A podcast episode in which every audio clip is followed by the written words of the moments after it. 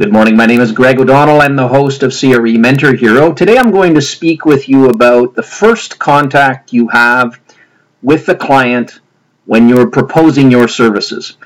As commercial real estate brokers or residential real estate brokers, we're tasked with selling our services. However, people today are not very interested in having you sit down and tell them about how great you are. Well, your job is to figure out can you help them with the problem they have. So, if you are an owner of a property and you've elected to think about selling it, one of the challenges you have is trying to obviously achieve as high a price as possible, but also having the property presented in the proper marketing light.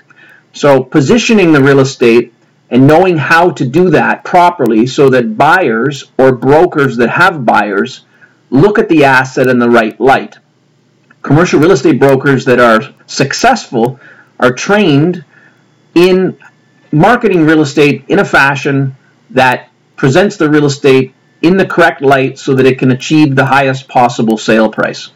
Commercial real estate brokers that are trained in tenant representation know how to ask the appropriate questions to a client to determine if there are some challenges and some pain points.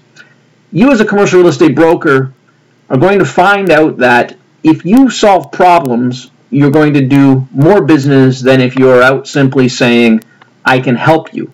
Because the problem here is you haven't figured out whether there are any problems or what the specific problem is that you think you can help a client out with.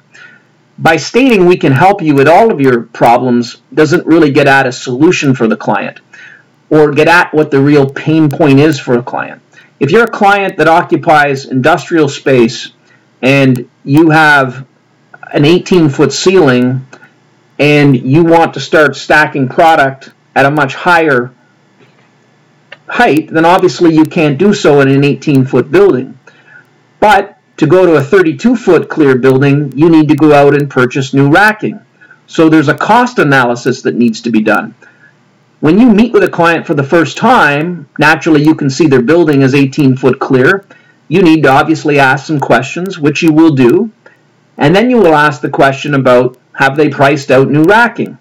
And if the answer is no, we haven't, but we'd like to, you may bring in some people that you've dealt with that are in the racking business so that you can help facilitate that analysis. Your job as a commercial real estate broker is to ask those questions to get at the pain.